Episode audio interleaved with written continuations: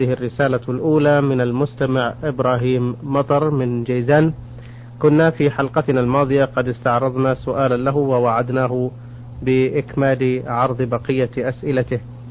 وهذا سؤاله الثاني يقول رجل أحرم بالعمرة في أشهر الحج وطاف وسعى ثم ذهب إلى المدينة للزيارة وأحرم من آبار علي مفردا بالحج. فهل هذا يعتبر متمتعا بناء على العمرة السابقة أم لا؟ الحمد لله رب العالمين. وأصلي وأسلم على نبينا محمد وعلى آله وأصحابه أجمعين. ما دام هذا الرجل حين أتى بالعمرة في أشهر الحج قد عزم على أن يحج من عامه فإنه يكون متمتعا لأن سفره بين العمرة والحج لا يبطل التمتع.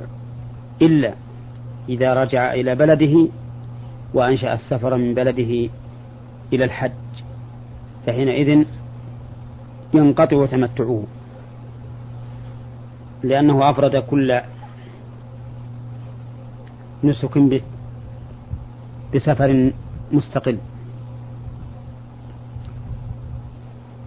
فهذا الرجل الذي رجع الذي ذهب إلى المدينة بعد أن أدى العمرة ثم أحرم بالحج من آبار علي يلزمه هدي التمتع لعموم قوله تعالى فمن تمتع بالعمرة إلى الحج فما استيسر من الهدي فمن لم يجد فصيام ثلاثة أيام في الحج وسبعة إذا رجعتم تلك عشرة كاملة ذلك لمن لم يكن أهله حاضر المسجد الحرام.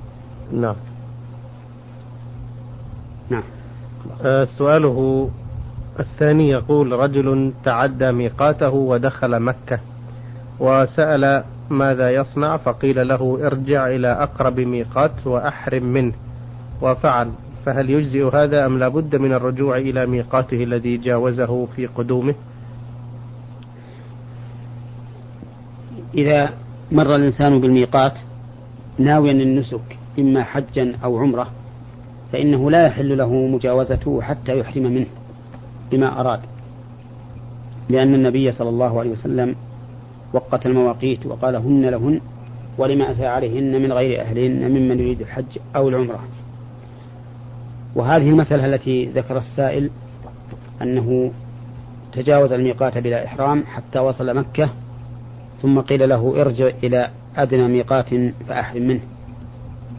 نقول له إن هذا هذه الفتوى التي أفتيها ليست بصواب.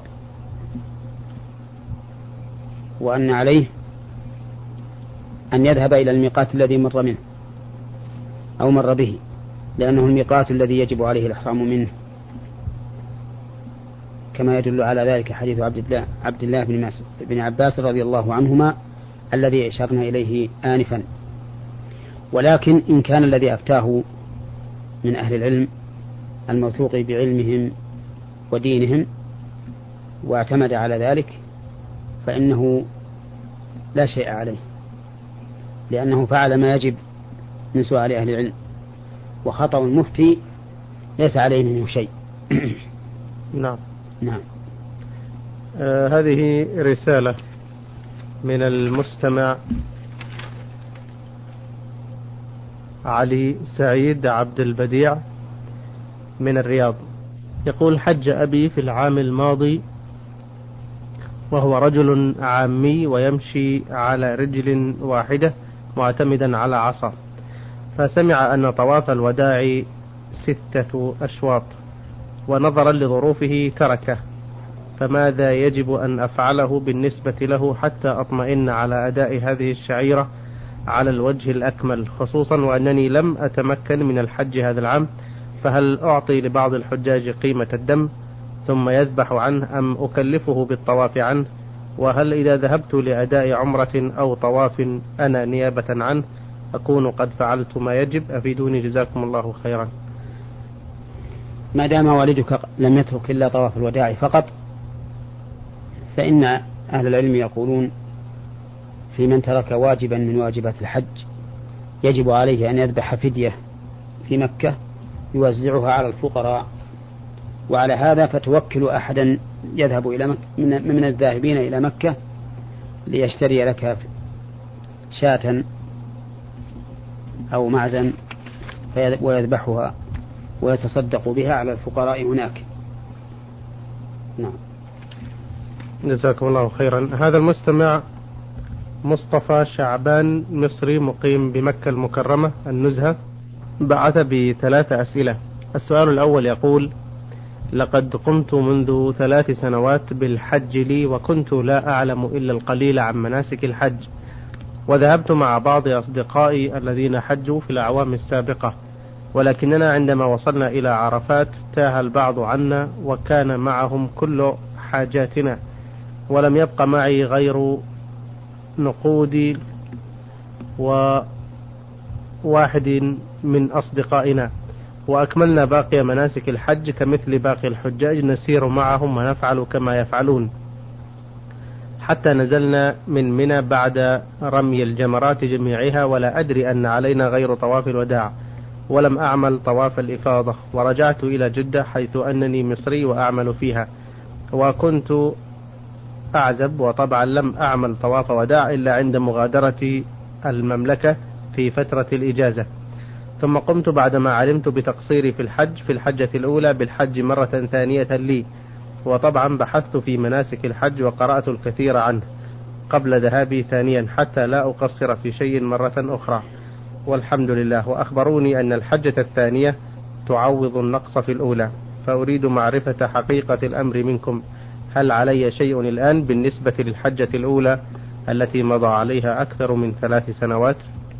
تكرر في هذه الحلقة ذكر هذه الإشكالات التي يقول فيها السائلون إنهم سألوا وقيل لهم كذا وأنا أحب أن أسأل من الذي يسألون؟ هل هم يسألون عامة الناس؟ أو يسألون أي إنسان رأوه؟ فإن كان الأمر كذلك فإنه تقصير منهم. وهذا لا تبرأ به الذمة. ولا يكون لهم به ولم ولا يكون له ولا يكون لهم به حجة عند الله. لأن الله إنما يقول فاسألوا أهل الذكر إن كنتم لا تعلمون. وسؤالك لمن لا تعلم أنه من أهل الذكر سؤال لا يفيد لأن من ليس من أهل الذكر هو مثلك. جاهل لا يصلح لأن يسأل. أما إذا كانوا يسألون أهل علم ويثقون بعلمهم ودينهم فإنهم يكونون معذورون أمام الله عز وجل ولا يلزمهم شيء. وحينئذ فهذا الذي أفتاه بأن حجته الأخيرة تجزئه عن حجته الأولى في إفتائه نظر. لأن حجته الأولى لم تتم إذ أن طواف الإفاضة ركن لا يتم الحج إلا به. وعلى هذا فكان ينبغي لهذا المفتي أن يأمره بأن يطوف طواف الإفاضة ليكمل حجه الأول. ثم بعد ذلك يأتي بالحج الأخير ويكون الحج الأخير تطوعا. نعم. أحسن الله إليكم. السؤال الثاني يقول أنا الآن أعمل في مكة المكرمة منذ عامين فهل عندما أسافر في فترة إجازتي السنوية يجب أن أطوف طواف وداع؟ مع العلم أنني أقوم بالحج سواء لي أو للأهل المتوفين. وهل يمكن عمل الطواف للوداع ليلا ثم السفر صباحا؟ أي هل يمكن النوم بعد الطواف وتناول الطعام أو شراؤه ثم السفر أم لا؟ طواف الوداع واجب على كل إنسان غادر مكة وهو حاج أو معتمر. نعم. فإذا قدمت للحج أو للعمرة وأتيت بذلك فإنك لا تخرج حتى تطوف للوداع. أما إذا قدمت إلى مكة لغير حج ولا عمرة بل لعمل أو لزيارة قريب أو ما أشبه ذلك فإن طواف الوداع لا يلزمك حينئذ لأنك لم تأتي بنسك حتى يلزمك طواف الوداع. ويجب أن يكون طواف الوداع آخر شيء. لقول النبي صلى الله عليه وسلم لا ينفر أحد حتى يكون آخر عهده بالبيت. ولكن العلماء رخصوا لمن طاف طواف الوداع رخصوا له بالأشياء التي يفعلها وهو عابر وماش مثل أن يشتري حاجة في طريقه أو أن ينتظر رفقة متى جاءوا ركب ومشى. وأما من طاف للوداع ثم أقام ونوى إقامة لغير هذه الأشياء وأمثالها فإنه يجب عليه أن يعيد طواف الوداع. نعم. السؤال الأخير يقول إذا كان السؤال الأخير في الواقع لا يتعلق بالحج بل بالزكاة. يقول إذا كان لي ميراث من الوالد عبارة عن ثلث منزل ويدر علي دخلا من إيجاره فكيف يمكن حساب زكاته سنويا؟ وهل يصح إعطاء أي نقود لبعض الأقارب أو الأصدقاء تكون زكاة خاصة لأن دخلهم قليل ومحدود؟ هذا العقار الذي أعددته للإجارة ليس فيه شيء من الزكاة لأنه لم يعد للتجارة. وإنما أعد للاستغلال ولكن الزكاة في أجرته إذا قبضتها وتم عليها سنة من العقد فإنه يجب عليك أن تزكيها. فإذا قدر أنك آجرته في شهر محرم ثم عند تمام ذي الحجة أعطاك الأجرة فإنه يجب عليك أن تؤدي الزكاة لأنه تم عليه الحول نعم وإن أعطاك الأجرة في أثناء السنة وصرفتها قبل أن تتم الحول أن يتم الحول فلا زكاة عليك فيها. وأما صرف هذه الزكاة وغيرها من من الزكوات إلى الأقارب والأصدقاء فإن كانوا أهلا لها ومستحقين لها فإن الصدقة على الأقارب صدقة صدقة وصلة وهم أفضل من غيرهم. وإن كانوا لا يستحقون الزكاة فإنه لا يجوز أن تصرفها إليهم بل يجب أن تصرفها إلى من أوجب الله صرفها إليهم. في قوله إنما الصدقات للفقراء والمساكين والعاملين عليها والمؤلفة قلوبهم وفي الرقاب والغارمين وفي سبيل الله وابن السبيل فريضة من الله والله عليم حكيم. نعم. بارك الله فيكم. هذه الرسالة من المستمع صالح سليمان عبد الله من الأحساء المزروعية. يقول ما الحكم في من ذهب لأداء فريضة الحج والعمرة قارنا؟ هل يجزئ طواف القدوم للحج عن طواف العمرة؟ وهل يجزئ السعي للحج عن السعي للعمرة؟ أم عليه أن يطوف طواف القدوم للحج ثم الطواف بنية العمرة ثم السعي للحج ثم السعي للعمرة؟ إذا حج الإنسان قارنا نعم. فإنه يجزئه طواف الحج وسعي الحج عن العمرة والحج جميعا. ويكون طواف القدوم طواف السنة. وإن شاء قدم السعي بعد طواف القدوم كما فعل النبي صلى الله عليه وسلم. وإن شاء أخره إلى يوم العيد بعد طواف الإفاضة. ولكن تقديمه أفضل لفعل النبي صلى الله عليه وسلم.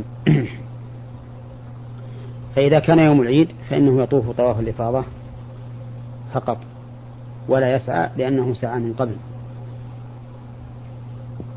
والدليل على أن الطواف والسعي يكفيان للعمرة والحج جميعا قول الرسول صلى الله عليه وسلم لعائشة رضي الله عنها طوافك بالبيت وبالصفا والمروة يسع يسعك لحجك وعمرتك. فبين النبي عليه الصلاة والسلام أن طواف القارن وسعي القارن يكفي للحج والعمرة جميعا. نعم. السؤال الثاني يقول آه، أثناء الطواف للعمرة أو الحج حان وقت صلاة الظهر أو العصر أو أي فريضة أخرى فهل آه، يصلي ثم يكمل بقية أشواط الطواف أم يصلي ويبدأ الطواف من جديد أم يكمل الطواف ثم يصلي متأخرا؟ إذا أقيمت الصلاة وأنت تطوف سواء طاف عمرة أو طاف حج أو طاف تطوع لا. فإنك تنصرف من طوافك وتصلي ثم ترجع وتكمل الطواف ولا تستأنفه من جديد. وتكمل الطواف من الموضع الذي انتهيت إليه من قبل. نعم. ولا حاجة إلى إعادة الشوط من جديد. نعم. لأن ما سبق بني على أساس صحيح وبمقتضى إذن شرعي فلا يمكن أن يكون باطلا. نعم. آه، من فعل شيئا من محظورات الإحرام هذا سؤاله الثالث يقول من فعل شيئا من محظورات الإحرام بعد أن آه، لبس إحرامه كأن مشط شعر رأسه فعل ذلك ناسيا هل عليه شيء؟ إذا فعل شيء من محظورات الإحرام بعد أن لبس إحرامه وهو لم يعقد النية بعد فلا شيء عليه لأن العبرة بالنية لا بلبس الثوب ولكن إذا كان قد نوى ودخل في النسك فإنه إذا فعل شيئا من المحظورات ناسيا أو جاهلا فلا شيء عليه نعم. ولكن يجب عليه بمجرد ما يزول العذر فيذكر إن كان ناسيا ويعلم إن كان جاهلا يجب عليه أن يتخلى من ذلك المحظور. مثال هذا لو أن رجلا نسي فلبس ثوبا وهو محرم فلا شيء عليه. ولكن من حين ما يذكر يجب عليه أن يخلع هذا الثوب. وكذلك لو نسي فأبقى سرواله عليه. ثم ذكر بعد أن عقد النية ولبى فإنه يجب عليه أن يخلع سرواله فورا ولا شيء عليه. وكذلك لو كان جاهلا فإنه لا شيء عليه. مثل أن يلبس فنيلة ليس فيها خياط بل منسوجة نسجا. يظن أن المحرم لبس ما فيه خياطة فإنه لا شيء عليه. ولكن إذا تبين له أن الفنيلة وإن لم يكن فيها توصيل فإنها من من اللباس الممنوع فإنه يجب عليه أن يخلعها. والقاعدة العامة في هذا أن جميع محظورات الإحرام إذا فعلها الإنسان ناسيا أو جاهلا أو مكرها فلا شيء عليه. كقوله تعالى ربنا لا تؤاخذنا إن نسينا أو أخطأنا فقال الله تعالى قد فعلت ولقوله تعالى وليس عليكم جناح فيما أخطأتم به ولكن ما تعمدت قلوبكم. ولقوله تعالى في خصوص الصيد وهو من محظورات الإحرام ومن قتله منكم متعمدا فجزاء مثل ما قتل من النعم. ولا فرق في ذلك بين أن يكون محظورات الإحرام أن يكون محظور الإحرام من اللباس والطيب و ونحوهما أو من قتل الصيد وحلق شعر الرأس ونحوهما. وإن كان بعض العلماء فرق بين هذا وهذا ولكن الصحيح عدم التفريق لأن هذا من المحظور الذي يعذر الإنسان فيه بالجهل والنسيان والإكراه. واعلم أن الفدية في حلق الرأس ذكرها الله تعالى في القرآن في قوله ففدية من صيام أو صدقة أو نسك. والصيام ثلاثة أيام والإطعام إطعام ستة مساكين لكل مسكين نصف صاع. والنسك شاة أو سبع بدنة أو سبع بقرة. نعم. السؤال الرابع يقول رجل لبس ملابس الإحرام ولكنه لم يترك الذراع الأيمن مكشوفا وغطى الصدر والظهر والذراعين. فهل عليه شيء؟ وإذا أمسك بمظلة لحماية رأسه من الشمس فهل عليه شيء؟ وكذلك لو لبس حزاما من الجلد حول وسطه فوق الإزار وهو مخيط فهل يؤثر هذا على صحة الإحرام؟ المسألة الأولى إذا لم يكشف كتفه الأيمن. نعم. والواقع أن أكثر الحجاج يغلطون في هذه المسألة حيث يكشفون الكتف من حين الإحرام إلى أن يحلوا من الإحرام. نعم. وهذا سببه الجهل. وذلك لأن كشف الكتف الأيمن إنما يشرع في حال طواف القدوم فقط. وعلى هذا فإذا أحرمت فإنك تغطي جميع الكتفين نعم. حتى تشرع في طواف القدوم. فإذا شرعت في طواف القدوم اطبعت بأن تكشف الكتف الأيمن وتجعل طرفي الرداء على الكتف الأيسر. فإذا فرغت من الطواف أعدت الرداء على ما كان عليه أي غطيت الكتفين جميعا. نعم. وبهذا يزول الإشكال الذي ذكره السائل. فيكون الإنسان مغطيا كتفيه وقاية للحر أو البرد إلى أن يبدأ بالطواف. وأما المسألة الثانية وهي حمل المظلة على الرأس وقاية من حر الشمس فإن هذا لا بأس به ولا حرج. ولا يدخل هذا في نهي النبي صلى الله عليه وسلم عن تغطية الرأس رأس الرجل لأن هذا ليس تغطية بل هو تضليل من الشر من الشمس والحر. وقد ثبت في صحيح مسلم أن النبي صلى الله عليه وسلم كان معه أسامة بن زيد وبلال أحدهما يقود به راحلته والثاني رافع ثوبه يظلله من الشمس حتى أو من الحر حتى رمى جمرة العقبة. وهذا دليل على أنه أي النبي صلى الله عليه وسلم قد استظل بهذا الثوب وهو محرم. نعم.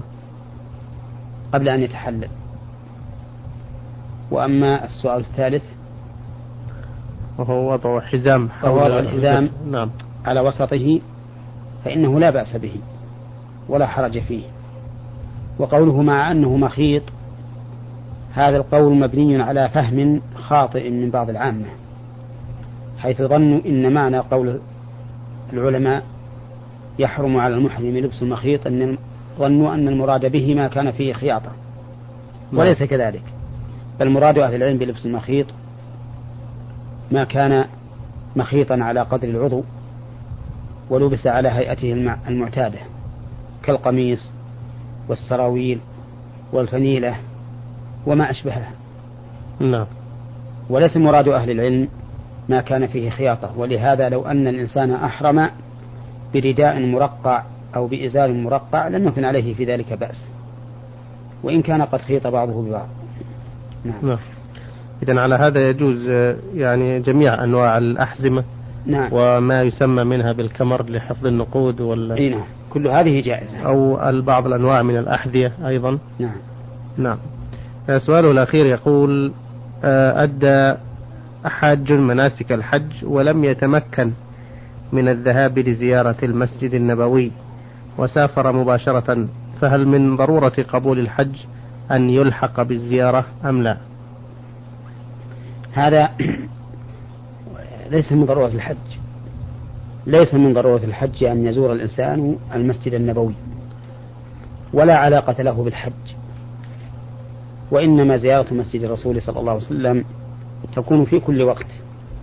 ولكن أهل العلم ذكروها في المناسك لأنهم فيما سبق كان يشق على الناس أن يأتوا لزيارة المسجد النبوي فكانوا يجعلونها مع فعل الحج ليكون السفر إليها واحدا وإلا فلا علاقة لها بالنسك بل من اعتقد أن لها علاقة في النسك فإن اعتقاده ليس بصحيح لأن ذلك لم يرد عن النبي صلى الله عليه وسلم ولا عن أصحابه.